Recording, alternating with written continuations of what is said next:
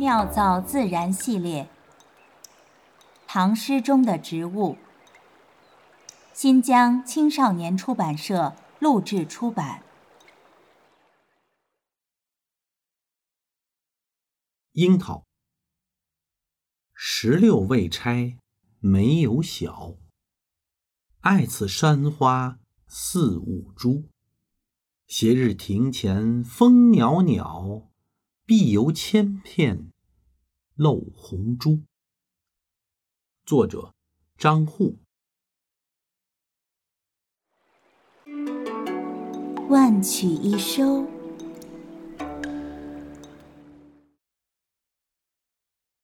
历来大才不免狂卷，代代如是。但狂如张祜者也不多见。张祜夜见淮南节度使李绅时，自称吊鳌客。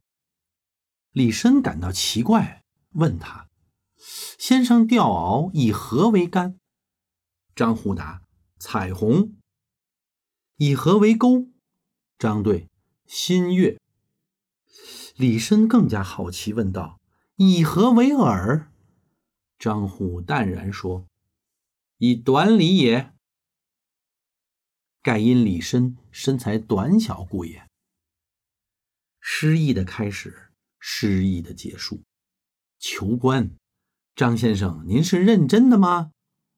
狂卷至此的张祜，自然与官无缘。即便得到了令狐楚的鼎力推荐，终铩羽而归。决意于仕途后，张祜。漫游名山大川，专注于诗歌创作，写下了不少名篇。这首饶有趣味的《樱桃》也作于此时。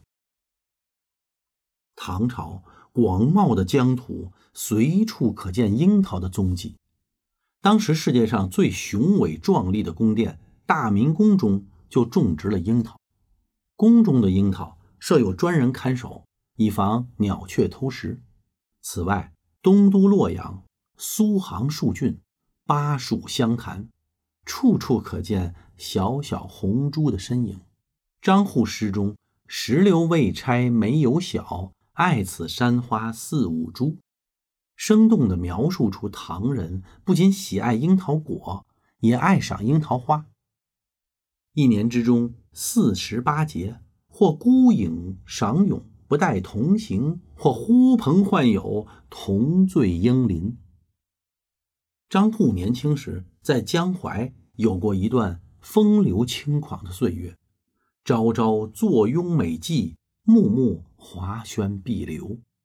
在这里，他遇到了恰如樱桃带雨的名妓崔氏，并将她收为妾室。张祜故去后，晚唐进士。严轩过其旧宅，见一白鬓黄冠的老妇侧帐迎门，正是当年张祜昔日爱姬崔氏。初相见，微绽樱桃一颗红，轻罗小扇唱玲珑。看今朝樱桃落尽春归去，暮烟残望恨依依，一声叹息。妙造自然。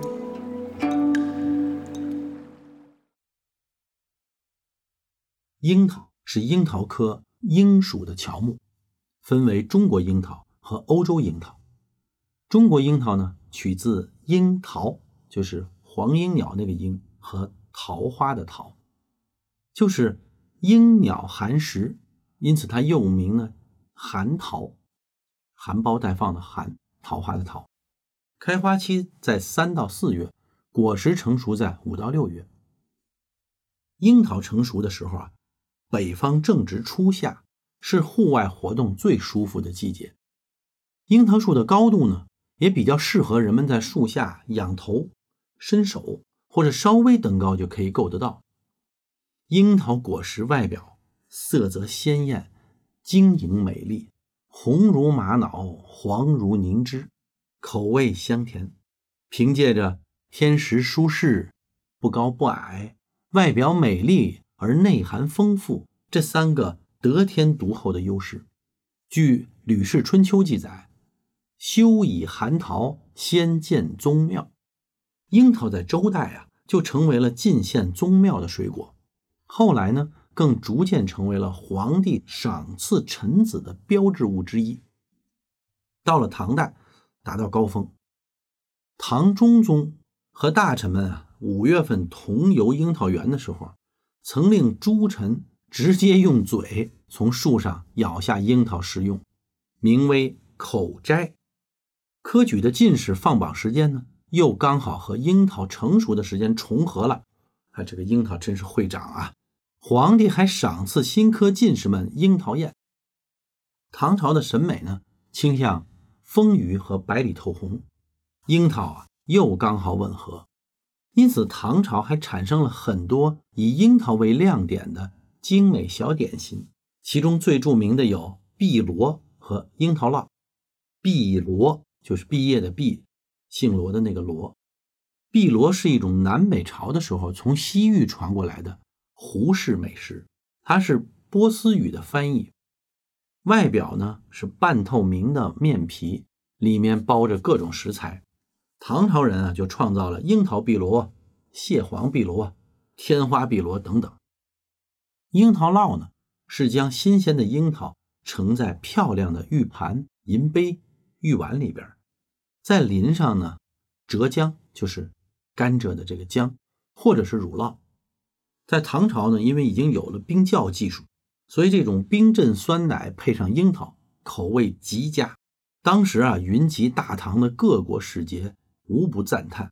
唐诗中樱桃的篇章众多，杜甫、王维、白居易、韩愈等名家描绘樱桃本身，描绘樱桃宴会等等各种题材。均有佳作，如此堪称呃水果界的代表的这个水果啊，为什么没有能够在历史上更广泛的传播呢？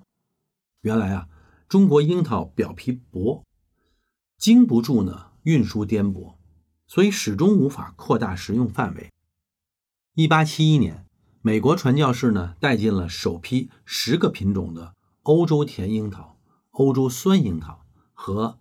杂种樱桃的苗木种植在山东烟台东南山。欧洲酸樱桃主要用来制作罐头啊。这个英文名字 cherry，音译呢，就是因为它英文名字叫 cherry 嘛，所以音译就叫车厘子。表皮厚，个体更大，适合长途运输啊分销。从此呢，樱桃啊就得以广泛的食用了。不过切记啊，尽管车厘子的口味也很好。但是古人赞叹的樱桃，可不是车厘子。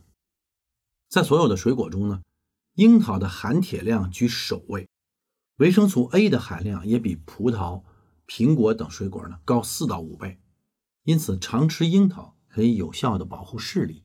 尽管啊，樱桃分为中国樱桃和欧洲樱桃，但是在文明尚未互通的时候，中西文化就不约而同的对樱桃情有独钟。